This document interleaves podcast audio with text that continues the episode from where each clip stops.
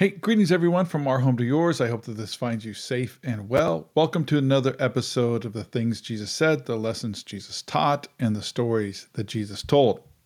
Our passages for today comes from Matthew chapter sixteen, verses thirteen through sixteen.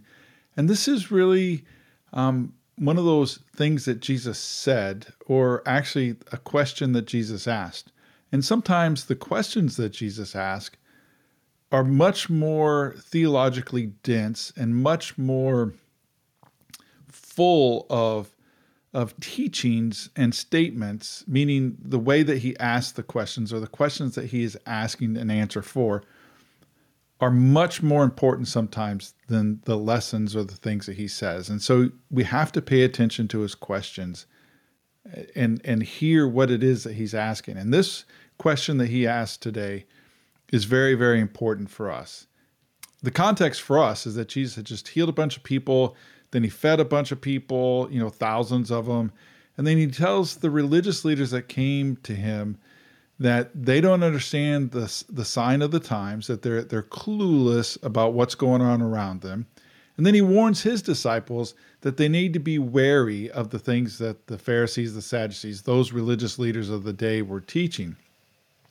And while Jesus is traveling, uh, he, he he asks his disciples who people say he is. But he asks it in the way that he asks, who do people say that the Son of Man is? Now, Jesus is the Son of Man. That's how he referred to himself many times. And his disciples replied, some say John the Baptist, some say it's Elijah, some say it's Jeremiah, one of the prophets.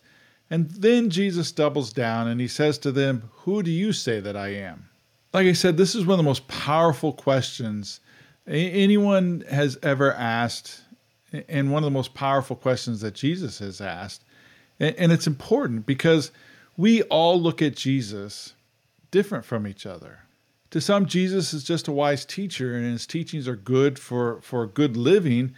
And to some, Jesus is just a myth who never existed. To some, Jesus is just a man that, that is in the Bible.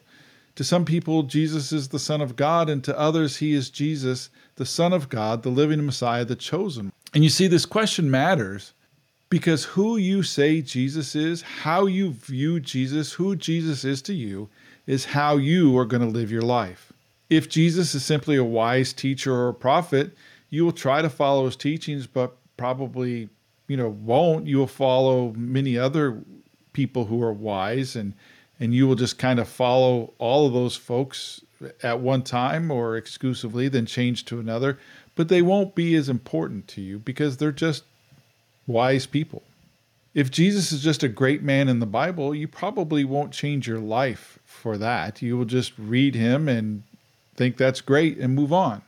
If Jesus to you is the Son of God, you may follow him, but you won't realize that we are actually called to do what he did and live like he lived. Because how could we do what God does or or live like God does? You, you see the problem there? If, if Jesus is only the Son of God, and only God could live that way, the Son of God could live that way, we won't find the need or see the need to follow Jesus because only Jesus could do those things. But that's not true. But if Jesus to you is the Messiah, the Son of the living God, the chosen one, the one who is and who was and who is to come, the Alpha, the Omega, the first and the last, the one who died on the cross, then your life will likely change. How could it not when you follow him? And you will continue to follow him even when it's not fun to do so. You will continue to follow him because of who he is, not who you are. Theologian and philosopher Paul Tillich states that the thing that is most important to you in your life is your God. Jesus asked his disciples who they said he was because he wanted to make sure that he was the most important person in their life, that he was their God, as Tillich says it. And Jesus wants to be the most important person in your life as well, so that you can live like him, not just have this head full of knowledge and information about who he is, but that you can understand who he is, why he came, what he wants from us, so that we can follow him and live like him. So may you go this week knowing, living, and saying that Jesus is the most important person in your life, that he is the Messiah, the Son of the living God. Grace and peace to you. God bless you.